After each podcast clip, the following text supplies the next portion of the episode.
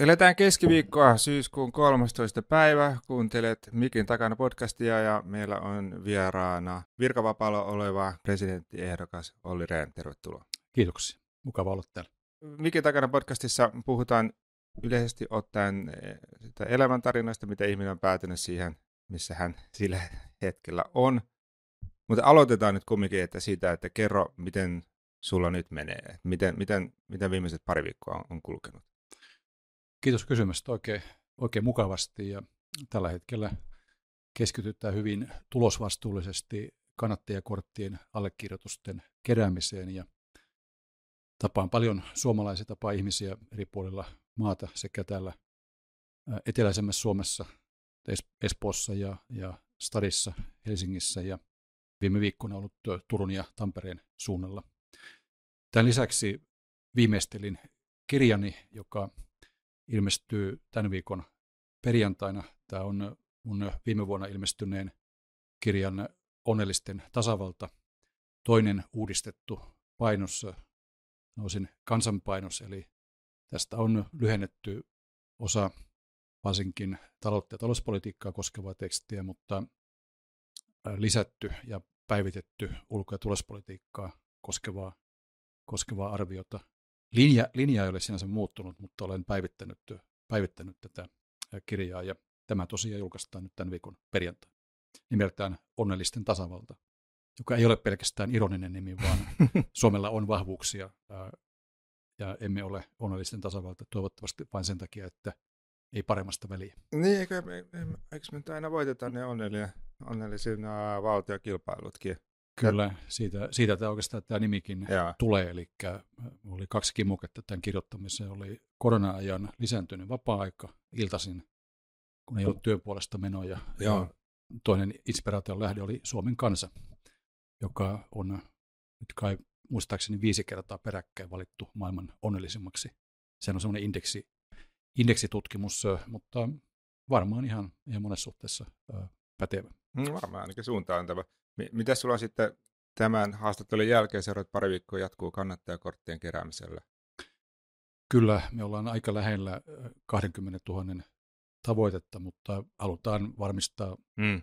keräämällä puskuria riittävästi, että jos, jos on akuankkuja tai muita, muita ongelmia näissä korteissa.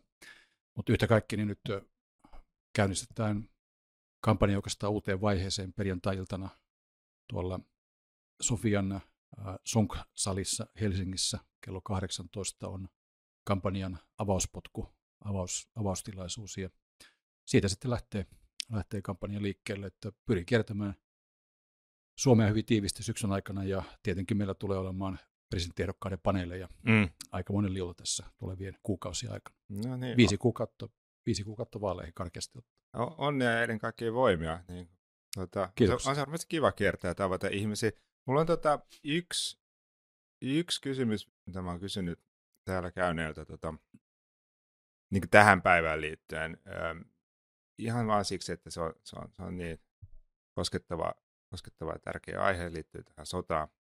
Ja mä, tämä kysymys on vähän epäreilu, äh, mutta mä haluaisin kuulla sun arvion. Tämä on niin valtavan verkottunut kansainvälisesti ja, ja Suomessa. Mä haluaisin tietää, että milloin, miten, mikä sun arvio on, että milloin Ukrainan sota loppuu? Tietysti me varmaan kaikki toivotaan, että se loppuisi pian, mutta tällä hetkellä edellytykset rauhanneuvottelulle eivät ole kovin, kovin hyvät. Ukrainan sota ratkaistaan ennen muuta taistelukentällä ja sen takia on valtavan tärkeää, että Länsi ja Eurooppa pysyy yhtenäisenä Ukrainan takana ja, ja tukee Ukrainaa niin kauan kuin on, on tarvissa. Mä olen äh, pelkään sitä, että tämä, tämä kestää jopa vuosikausia, mm. tämä konflikti ja vastakkainasettelu. Siihen ainakin kannattaa varautua. Jos sitten jostain syystä tilanne ratkeaa aikaisemmin, niin siitä voi olla iloinen, mutta kannattaa varautua aika lailla ikävään huonoon näkymään tältä osin.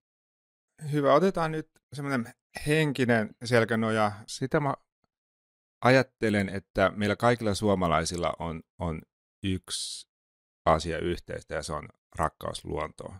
Ja meillä on Suomessa niin valtavan monipuolinen luonto, on, on, on niin Lapista äh, saaristo on hyvin monipuolista. Ja mä ajattelin, mikä on sun semmoinen mielenmaisema, että tuolla kampanja kiireessä tai, tai kokouksessa, jos suljet silmäsi, niin, niin mihin se mieli karkaa? Kyllä se karkaa oikeastaan kahteen samankaltaiseen maisemaan. Eli olen meripartiolainen, tosin Sisä-Suomesta, Ekin partio Mikkelissä, ja harrastan tai elän paljon kesämökillä myöskin. Eli mieli lähtee Mikkelin puulavedelle, saunan edustalle, kallioiden maisema, järvimaisema, Suomen puhtain suuri järvi. Tai sitten samalla tavalla, kun mä asun melko lähellä rannikkoa itäisessä, itäisessä Helsingissä, niin samalla tavalla pyörälenkillä katsellen mielelläni merta Suomenlahtea. Kyllä se mieli tuonne veden suuntaan, veden suuntaan menee silloin, kun vapaata aikaa on ja, ja tämä koskee sekä Suomenlahtea että Puulavettä. Minkälaisessa perheessä sä kasvat? Kasvoin sen ajan aika tyypillisessä maakunnan kaupunkilaisperheessä, eli mun isäni oli, silloin kun mä synnyin, hän oli varaosapäällikkö erässä isommassa autoliikkeessä Mikkelissä ja kiertokoulun käynyt orpo, orpopoika alun perin. Äitini oli häntä nuorempi ja, ja sukunsa ensimmäinen ylioppilas, joka tuli Helsingin yliopistoon opiskelemaan. Hän valmistui aika pian sitten englannin ja ruotsin opettajaksi ja palasi Mikkeliin ja teki uransa pääosin opettajana, mutta myös yrittäjänä ja ää, oli yhden kauden myöskin kansanedustajana mun jälkeen itse asiassa. Mun isäni perusti yrityksen vuonna 1965, varaosa- ja koneliike ja myytiin myöskin autoja. Ja hänen intohimonsa oli jalkapallo, Mikkelin palloilijat, hän hmm. oli pitkään MPn puheenjohtajana MPn toisella huippukaudella 80-90-luvulla. Eli tämän kaltaisessa perheessä, siis yrittäjä, yrittäjäperheessä, mä olen pienyrittäjä. Sisar, sisaruksia? Mulla oli sisko, joka olisi lähtenyt jatkamaan yritystä, mutta hän kuoli autokolarissa mm. tammikuussa 1987 matkalla SM-hiihtoihin, SM-viestihiihtoihin Leppävirralle. Hän oli Mikkeli hiihtäjien jouk- joukkuessa ja oli voittanut SM-kultaa tytöissä ja naisissakin ja, ja opiskeli Aalto-yliopistossa eli silloisessa sekä kauppakorkeakoulussa että teknisessä korkeakoulussa. Mutta hän tosiaan kuoli ja mulla ei ole muita sisaruksia. Minkälainen perhe teillä oli nämä yhteiskunnallisesti, puhuttiinko siellä politiikkaa? Puhuttiin paljon historiaa, yhteiskuntaa, maailmanmenoa, maailmanpolitiikkaa ja myöskin sitten kunta, kunta- ja valtakunnan politiikkaa. Eli isäni oli liberaali, hän oli liberaalisen kansanpuolueen kaupunginvaltuutettu mm. vuosikymmeniä. Ja siirtyi sitten kyllä mun, mun perässäni Suomen keskustaan 80-luvun, 90-luvun taitteessa muistaakseni.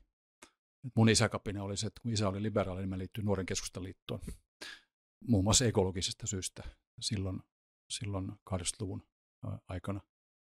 Äitini oli OAJin luottamushenkilöitä opettajalakon aikaan silloin, kun Veikku Huovisen kuvaama lullukkaväki, niin sanottu lullukkaväki, eli, eli akavalaiset lakkoilivat. Ja, eli isäni oli yrittäjäjärjestön tehtävissä, äitini oli, oli OAJin opettaja tehtävissä. Että kyllä meillä aika aktiivista yhteiskunnallista harrastustoimintaa oli.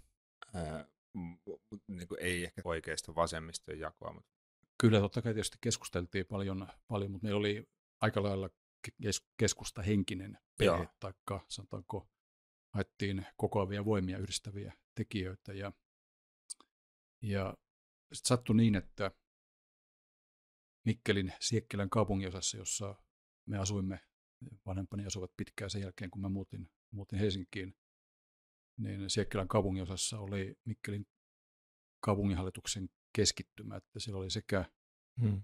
kokoomuksen äh, Aslak Aas, joka oli kaupunginhallituksen puheenjohtaja, ja Meidän vastapäätä asui SDPn kunnallisjärjestön puheenjohtaja Leo Kärkkäinen, joka oli aika vaikutusvaltainen demarien kuntapoliitikko ja aika monta kertaa nämä kolme ystävää kokoontuivat meilläkin ja pääsin osallistumaan keskusteluihin jollakin tavalla. Mm-hmm. Eli siinä mielessä ää, kyllä suht, melko yhteiskunnallinen perhe, että isäni yhdisti yrittäjätoimintaa ja toisaalta oli, oli yhteiskunnallisesti hyvinkin ää, aktiivinen. Oli tämä hyvä koulussa? No oikeastaan mä pärjäsin koulussa. Mä keskityin kouluajat pääasiassa, pääasiassa kahteen asiaan, eli, eli aloitin 13-vuotiaana työelämässä kesätöissä meidän firmassa mm. supparina. Oli mielestäni 15-vuotiaana täysin oppinut varaosamyyjä. Tosin työkaverit sanoivat, että enemmän innokas kuin pätevä. Ja, no sillä pärjää myynnissä no, usein. Kyllä sillä pärjää juuri, juuri näin. Mä seitsemän kesää olin, oli varaosamyyjänä ja, ja kaikki lomaajat päälle. Ja toinen, toinen, mikä vei aikaa ja, ja energiaa ja oli, oli intohimo, pelasin putista. Yeah. Eli me treenattiin jo vähän toisella kymmenellä niin useita kertoja viikossa ja 15-vuotiaasta lähtien käytännössä niin joka, joka ilta treenit ja viikonloppuna äh, matsi. Äh, koulu sujuu siinä ohessa ja mun suosikkiaineet oli pitkä matematiikka, suomen ja englannin kielet ja, ja historia. Hmm. Olin kiinnostunut historiasta ja yhteiskunnasta jo, jo pikkupojasta lähtien. Ähm, no niin, yksi kysymys oli, että milloin tapahtui yhteiskunnan herääminen, mutta kuulostaa, että se aina vähän niin kuin oli siellä. Mutta, mutta sen sijaan minua kiinnostaa, että oliko sinulla jotain ää, poliittisia esikuvia nuorena? Varmaan meillä kaikilla, kaikilla on ollut, ne on vaihdelleet, hmm. vaihdelleet aika lailla. Lukioaikana perehdyin Suomen Suomen historiaa, Suomen tasavallan syntyhistoriaan ja, ja silloin vaikutuin aika lailla ensimmäisen presidentin K.J. Stolberin toiminnasta yeah. tasavallan perustamisvaiheessa kansallisen ehdon rakentamisessa sisällissodan jälkeen. Ja itse asiassa kerron tässä kirjassani, tai kuvaan, kuvaan Stolberin toimintaa tasavaltataistelun aikana. Mä kävin katsomassa alkuvuodesta perheeni kanssa kansallisteatterissa tämän ensimmäinen tasavalta-näytelmä, yeah. joka aika hyvin, hyvin osuvasti kuvaa, vaikuttavasti kuvaa tuota ensimmäisen tasavallan aikaa ja muun muassa sitä, millä tavalla Stolberg ja Alkio taistelivat tasavallan puolesta ja miten lähellä oli se, että Suomikin olisi ajautunut joko oikeisto- tai, tai kommunistidiktatuuriin eri, eri vaiheissa. Eli sekä, sekä kommunismi että, että fasismi olivat Euroopassa silloin aika lailla dominoivia ja ensimmäisen maailmansodan jälkeen syntyneistä valtioista oikeastaan vain Suomi ja Tsekkoslovakia säilyttivät demokratian läpi sotien välisen ajan ja Suomi vielä toisen maailmansodankin ajan Tsekkoslovakia miehitettiin Saksan toimesta hyvin, hyvin nopeasti sodan alettua ja sitten ajautui kommunistivaltaan Neuvostoliiton miehityksen seurauksena. Mm, tällä jälkeenpäin kaikki tuntuu aina loogiselta, mutta jos on siinä aikana elänyt, niin ne mahdollisuudet on näyttänyt ihan erilaisilta. Se on ihan totta, ja jos miettii vaikka 1930-luvun Eurooppaa, niin silloin fasismi ja natsismi jyräsivät. Saksassa Hitler oli noussut valtaan, Itävalta mm. oli liitetty, liitetty tai liitettiin Saksaan 1938, ja sitten tuli Tsekoslovakian äh, tapaus ja syksyllä 1939 alkoi toinen maailmansota. Äh, Espanja oli ajatunut äh, fasistiseen hallintoon siellä, siellä sodan jälkeen. Mm. Italiassa oli Mussolinin vallassa. Et itse asiassa demokratioiden elintila oli aika, aika ahdasta kommunismin ja natsismin kautta fasismin välissä 30-luvulla. Sä lukion jälkeen niin lähdit armeijaan ja sitten sen jälkeen stipendiaatiksi Jenkkeihin. miltä, se on varmaan mieletön kokemus, miltä se vaikutti, kun Mikkelistä meni Minnesotaan?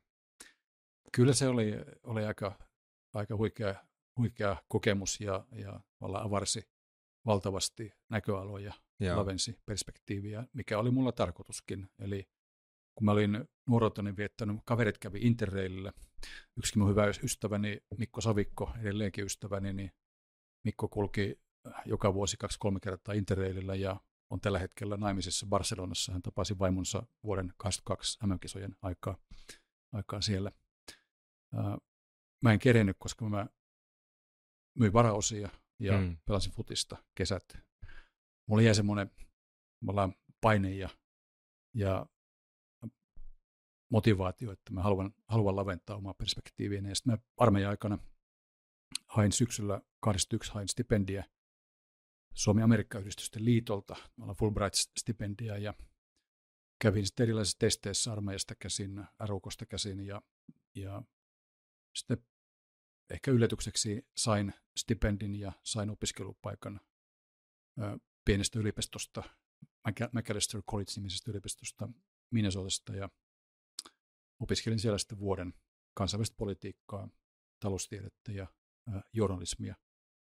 Ja mä tein aika kovasti töitä sen, sen vuoden aikana ja nautin kyllä sekä opiskelusta että siitä, että pystyin tutustumaan Yhdysvaltoihin Miten sitten amerikkalaisesta yhteiskunnasta jäi käteen tai mieleen? Minkälainen no, käsitys? No siitä jäi ehkä vähän kaksijakoinen fiilis, eli keep on rocking in the free world. Eli Yhdysvallat on vapauden valtakunta ja tänä päivänä meille liittolainen NATO-jäsenyyden kautta.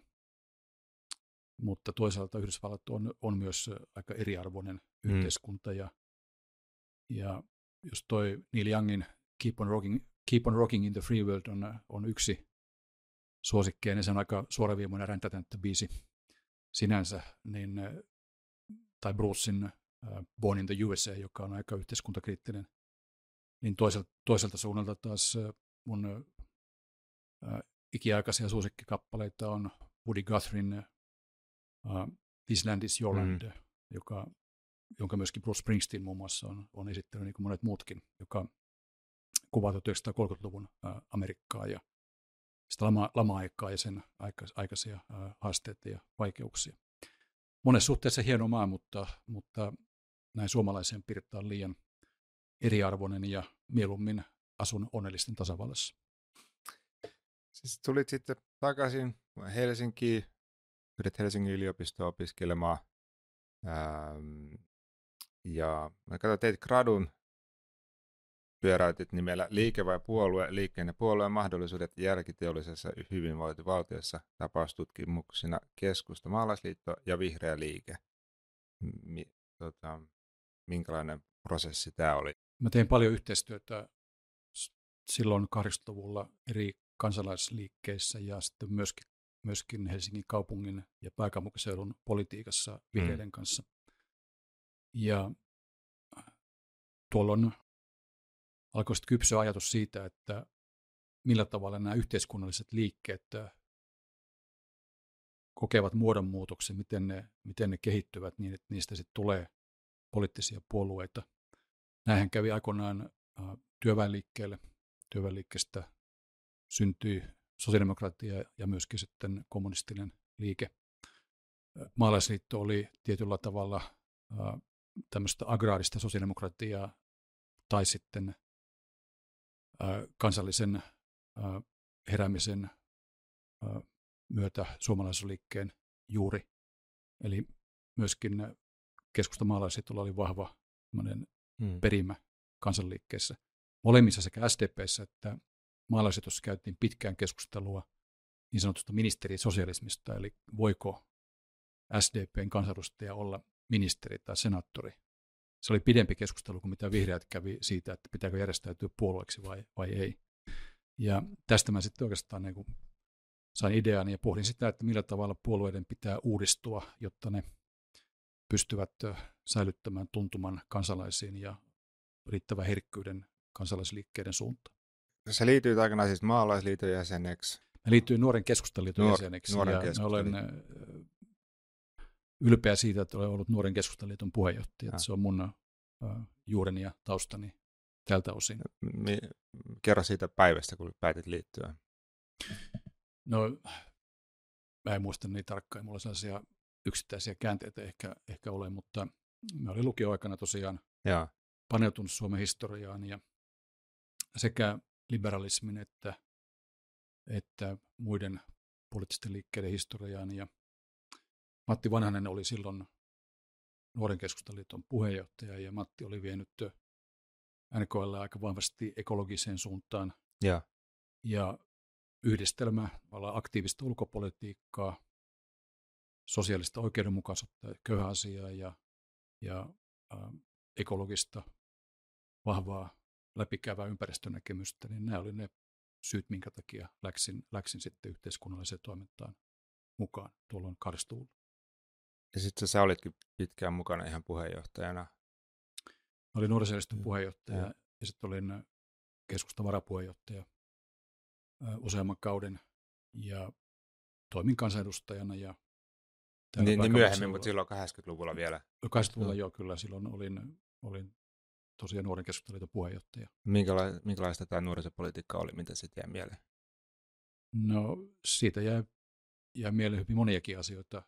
Me oltiin hyvin aktiivisia keskustan uudistamisessa, keskustan äh, muokkaamisessa liberaaliin ja realovihreään suuntaan.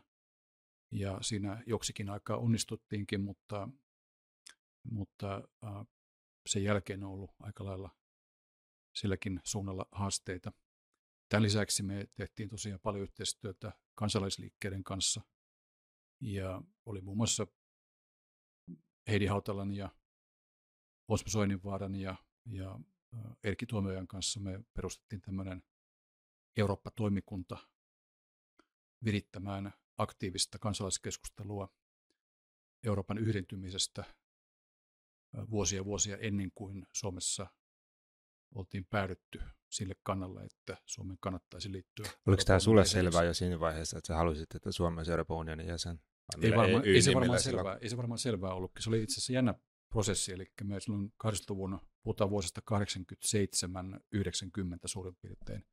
Me tultiin eri taustoista. Meillä oli, oli äh, keskustataustaa, vihreää taustaa, sosiaalidemokraattista taustaa, oli joku kokoomus ainakin mukana ja sitoutumattomia tässä Eurooppa-toimikunnassa. Ja se oli oikeastaan tämmöinen äh, yhteisöllinen prosessi, joka ja.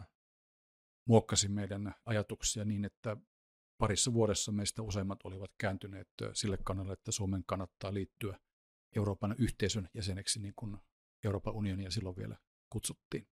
Pitkälti siinä hengessä, mitä, mitä politiikan tutkija Ralph Miliband aikoinaan kuvasi, että sanoi, että Euroopan unioni tai hän puhui Euroopan talousyhteisöstä, että Euroopan talousyhteisö on pyrkimys yhdistää globalisoituva maailmantalous ja, ja kansallisvaltioihin pirstoutunut demokratia.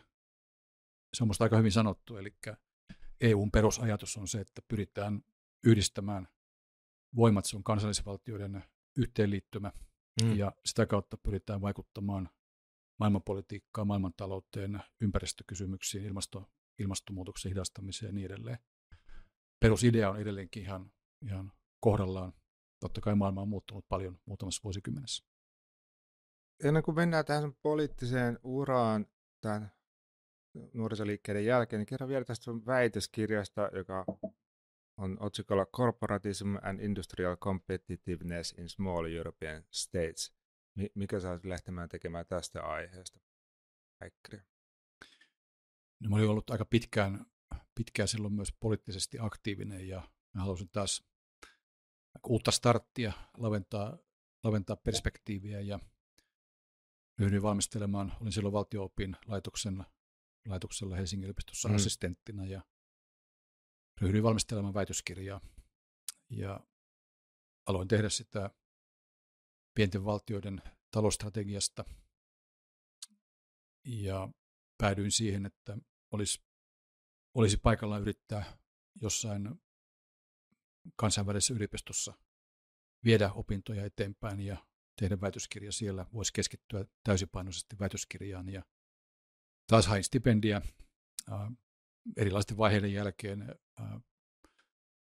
Suomen kulttuurirahaston kanssa tärppäsi ja British Councilin kanssa tärppäsi ja Ja läksin sitten syksyllä 90 Oxfordin, Oxfordin yliopistoon mm-hmm. tekemään väitöskirjaa ja se etenikin alkuun oikein mukavasti, mutta sitten kävi niin, että helsinkiläiset äänestäjät ratkaisivat kohtaloni maaliskuussa 1991, mm. eli tulinkin valittua eduskuntaan Helsingistä ja kun se on tietysti kunniatehtävä ja velvollisuus, niin ryhdyin hoitamaan tuota tehtävää täysipainoisesti.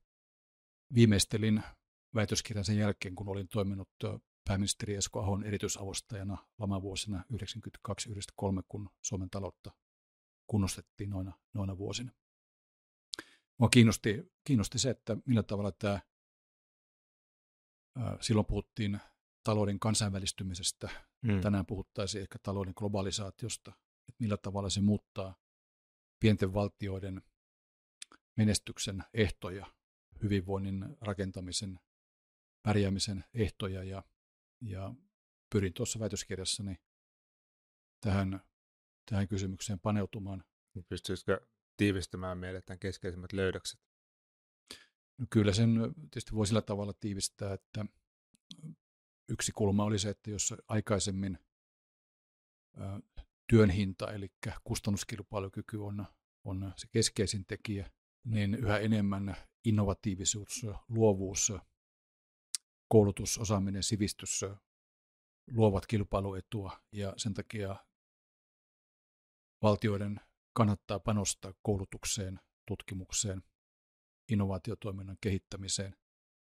Ja mä sitten myöhemmin tätä päässyt ikään kuin lainausmerkeissä soveltamaan. Mm. Tämä, oli, tämä oli siinä mielessä kyllä paitsi, paitsi uh, itseäni sivistävä, niin myöskin uh, hyödyllinen väitöskirjatyö, koska toimin Euroopan unionin komission varapuheenjohtajana, talous- ja vastaavana varapuheenjohtajana, ja sehän oli juuri pienten eurooppalaisten mm. valtioiden talousstrategioiden arviointia.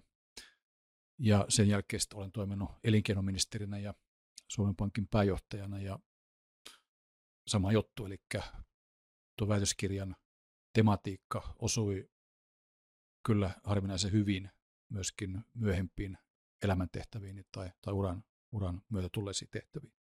Var, varmasti tuonut semmoista selkänojaa siihen niihin näkemyksiin ja, ja itsevarmuutta siihen ja selkeyttä.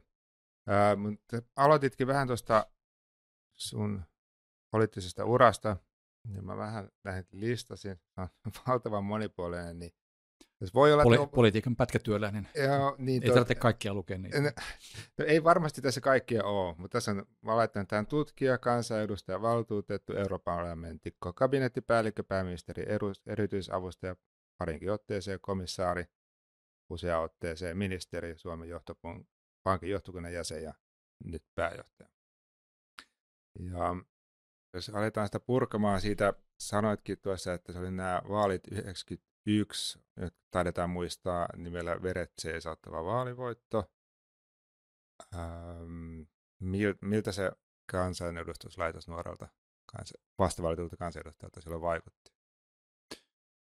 Kyllä se oli tietysti hieno hetki, kun tajusi tulleensa valituksi Suomen kansan edustajaksi Helsingin vaalipiiristä.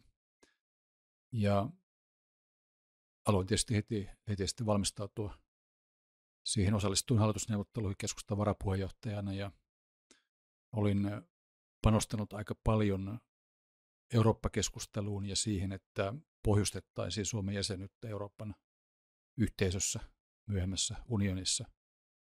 Ja hallitusneuvotteluissa pääsinkin pienen rooliin siltä osin, että keskustan puheenjohtaja Esko Aho totesi kerran työvaliokunnan kokouksessa silloin heti vaalien jälkeen, että ää, nyt ei taida olla oikein suoraa kontaktia ulkoministeriöön, että sulla oli, taitaa olla, niin voitko olla yhteydessä ja kysyä, että mitä siellä mietitään, minkälaista muotoilua Eurooppa-politiikasta kirjoitettaisiin. Samaan aikaan toisella ulkoministeriössä alivaltiosihteeri Jaakko Blumberg oli todennut tutkimuspäällikkö Alpo Rusille, että meillä ei nyt ole oikein kontaktia tuonne keskustaan, että sulla taitaa olla, että voisitko olla sinne yhteydessä. Ruvetaan miettimään, mitä kirjoitetaan hallitusohjelmaan. Soitin Alpolle tästä ää, tietämättä, mitä hänellä oli kerrottu, ja me naurahdimme, että meillä on nyt muuten mandaatti.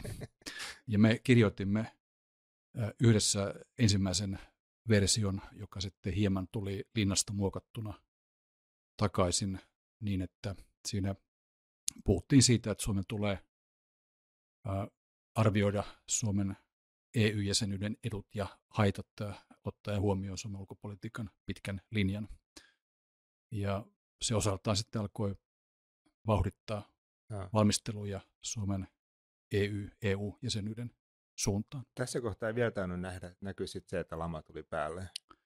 No se on, se on vähän arviointikysymys. Mä koin sen ennen kuin läksin Oxfordiin. Mä läksin Oxfordin syyskuun alussa 90 ja muistan kesän 90, loppukesä 90, niin kyllä silloin, vaikka makroekonomiset eivät vielä tienneet, että lama mm. on tulossa, mutta kun keskusteli taksikuskien kanssa ja kun keskusteli kiinteistövälittäjien kanssa, niin kyllä se oli aika lailla selvää, että ollaan menossa hyvinkin synkkiin taloudellisiin aikoihin, joka oli 1980-luvun väärän talouspolitiikan mm. seurausta. Ja mä muistan hallitusneuvottelut Smolnassa huhtikuussa 1991. Se oli kaikki talousviisaat paikalle, oli, siihen aikaan oli 506 taloudellista tutkimuslaitosta. Ja heidän ennusteensa, kasvuennusteensa haarukka siis vuodelle 1991, sille kuluvalle vuodelle, oli miinus yhdestä plus yhteen, eli karkeasti ottaa nollakasvu. No missä oltiin sillä hetkellä?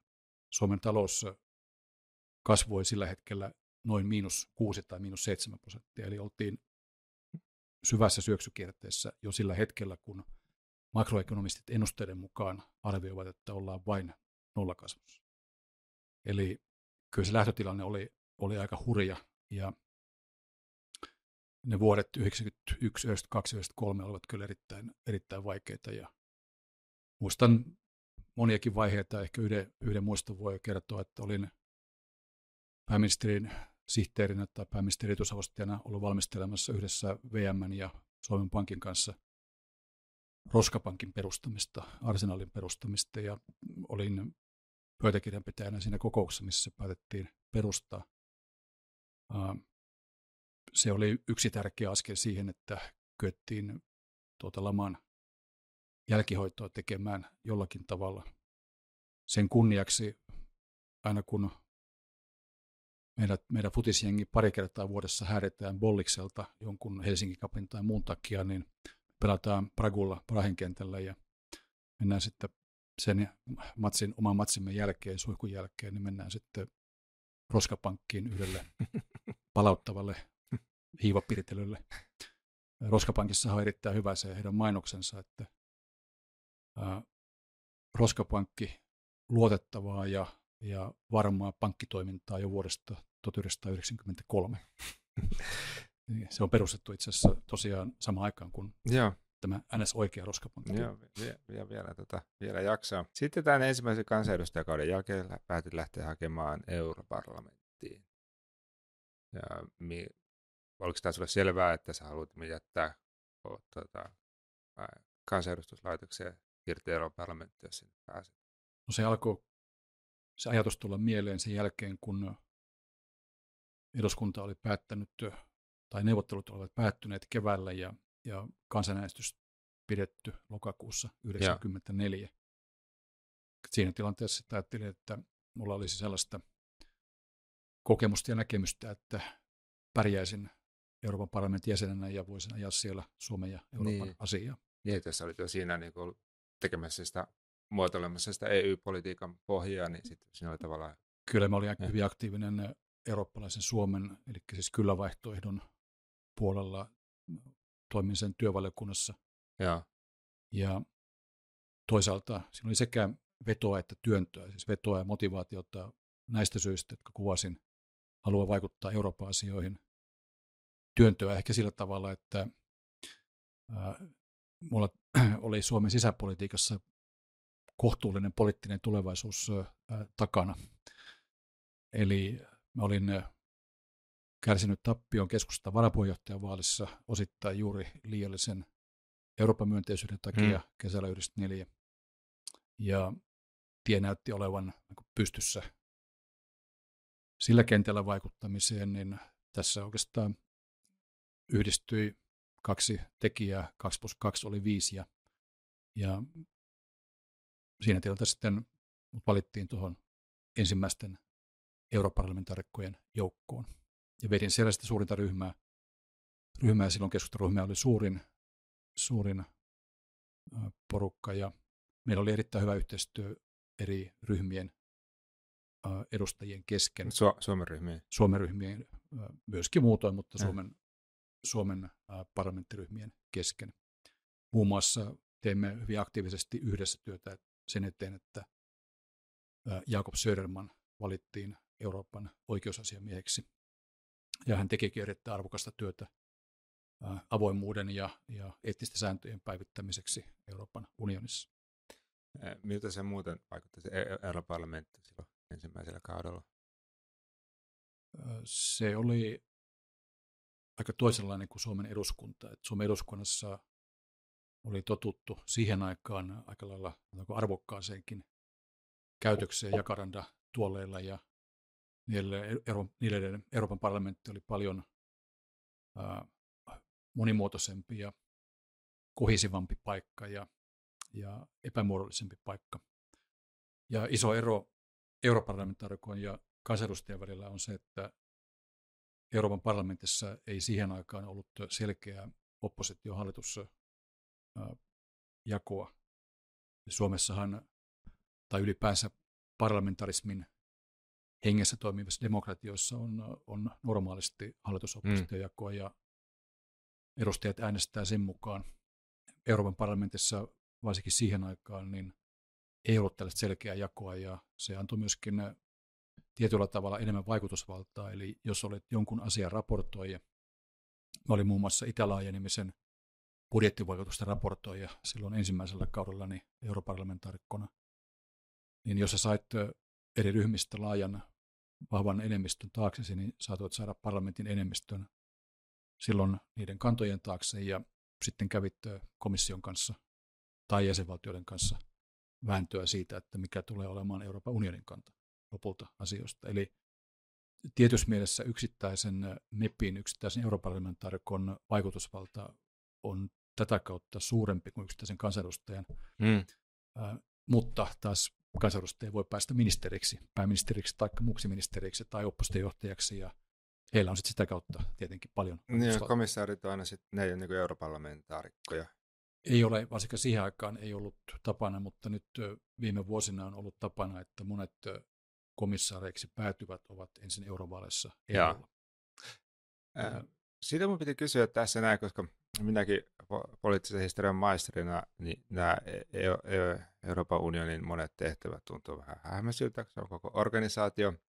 Ja mun jotenkin mielessä, mä vertaan aina komissaarin tehtäviä ministerin tehtäviin, niin, niin nyt on mun erinomainen tilaisuus kysyä ihmiseltä, joka on sekä ministerinä että komissaarina, että voiko näitä tehtäviä verrata toisinsa ja miten, miten ne eroaa sitten. Esimerkiksi yksi iso asia, kun mä mietin, että ministerillä on, on, on ministeriö, niin Kyllä. Miten sitten, minkälaista organisaatio komissaari johtaa? Kyllä niitä voi monessa suhteessa verrata, verrata toisiinsa, tosin tietyillä aika olennaisillakin eroilla myös. Eli jos verrataan Suomen valtioneuvostoa, hallitusta ja toisaalta Euroopan komissiota, niin komissaarilla on aika pitkälle ministeriötä vastaavat pääosastot vastuullaan. Mäkin komissaarina johdin eri vaiheissa useampaa eri pääosastoa. Viime vaiheessa tai viimeiset viisi vuotta, kun toimin talous- ja, talous- ja raha-asioista vastaavana komission varapuheenjohtajana, niin mulle kuului silloin talous- ja pääosasto, joka kattoi muistaakseni 700-800 työntekijää henkilöstöä. Aikaisemmin vastasin myöskin Eurostatista, eli Euroopan tilastoviranomaisesta. Samalla tavalla esimerkiksi elinkeinoministeri vastaa työ- ja elinkeinoministeriöstä, tai ainakin puolikkaasta, koska työministeri vastaa, vastaa toisesta, toisesta puolikkaasta. Ero tulee taas sitten siinä, että siinä missä Suomen hallitus, vaikka pyritään aina hallituksen yhteiseen kantaan, niin tosiasiassa ministereillä on hyvinkin paljon liikkumavaraa omalla tontillaan. Hmm. Ministeriöt on päällikkövirastoja ja Hallitusohjelma antaa usein aika paljon tilaa ministerille. Komissiossa vastaavasti päätökset, isot päätökset tehdään kaikki kollegiaalisesti, eli komissio työskentelee kollegiona. Ja komissiossa myöskin Suomen ministerivaliokuntia vastaavat komissaarityöryhmät ovat tulleet entistä tärkeämmiksi. tärkeämmiksi.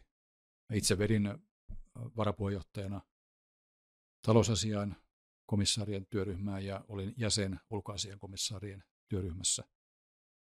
Eli siinä oli yleensä neljä viisi komissaaria, jotka vastaavat niistä keskeisistä alueista.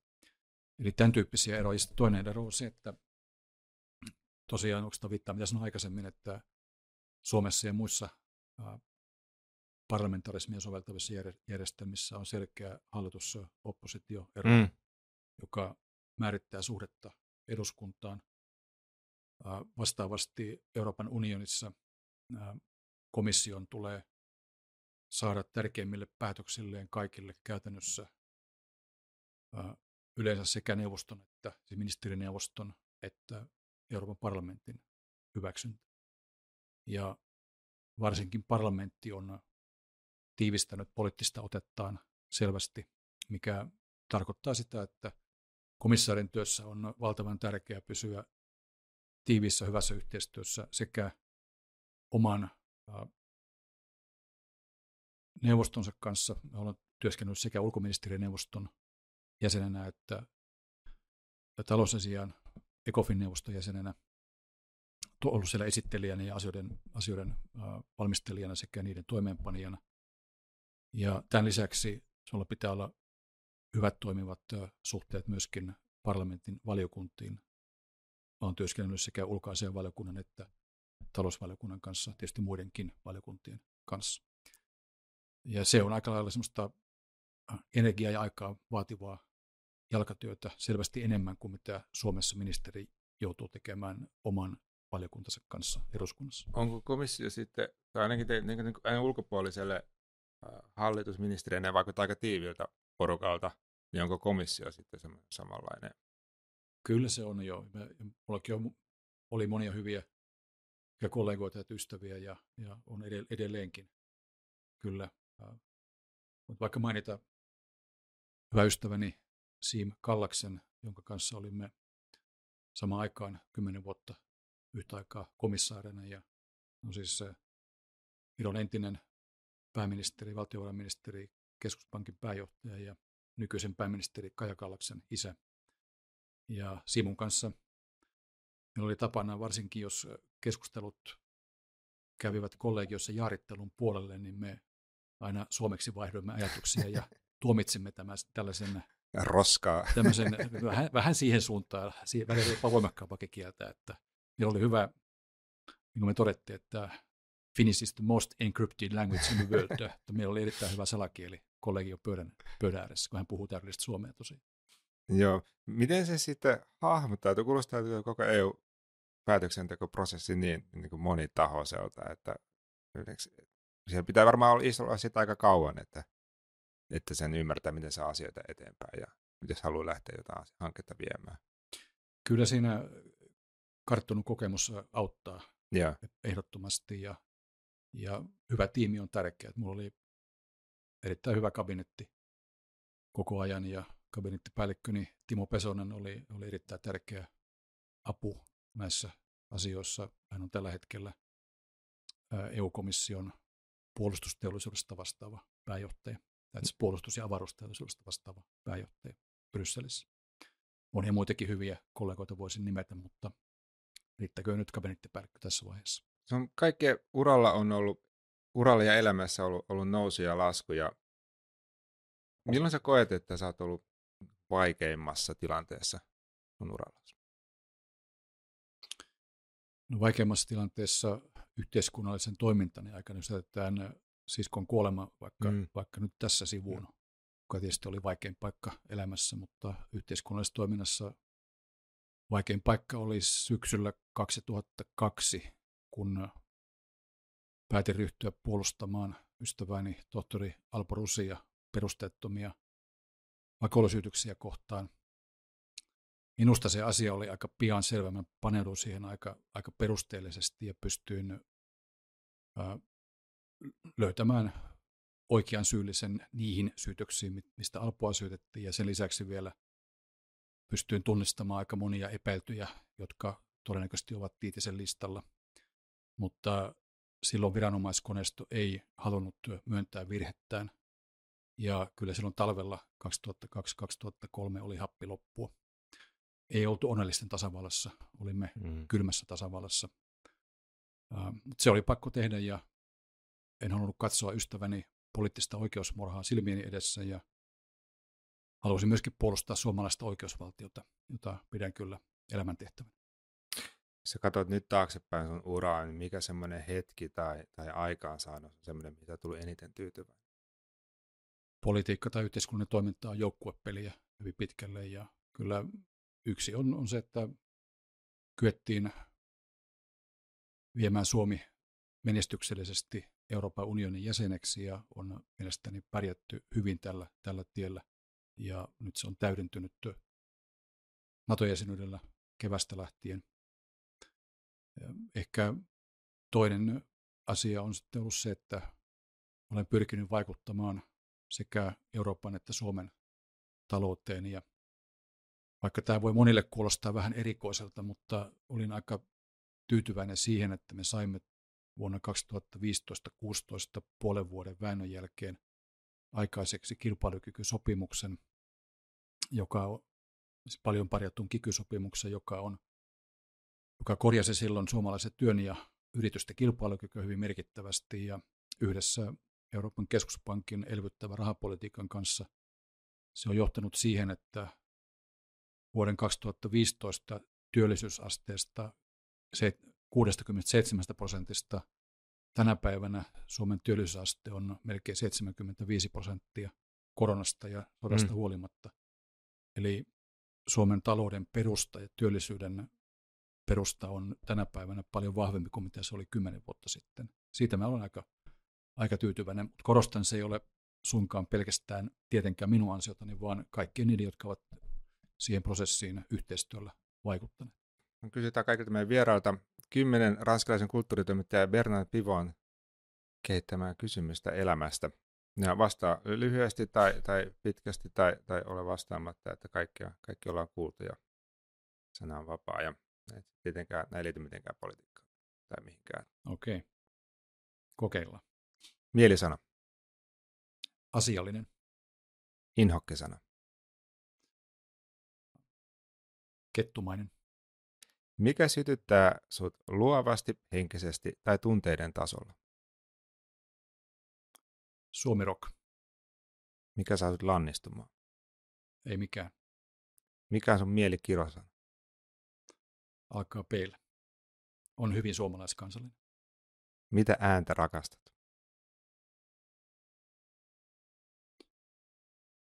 Järven liplatusta saunan, saunan äh, terassilla. Mitä ääntä vihaat? Kirskuvia jarruja. Mitä ammattia haluaisit kokeilla? Tasavallan presidentti. Mitä ammattia et haluaisi kokeilla? kaikki ammatit, ammatit ovat arvokkaita. Kaikki lailliset ammatit ovat arvokkaita. Elettyäsi elämäsi loppuun, mitä toivot sinusta sanottavan?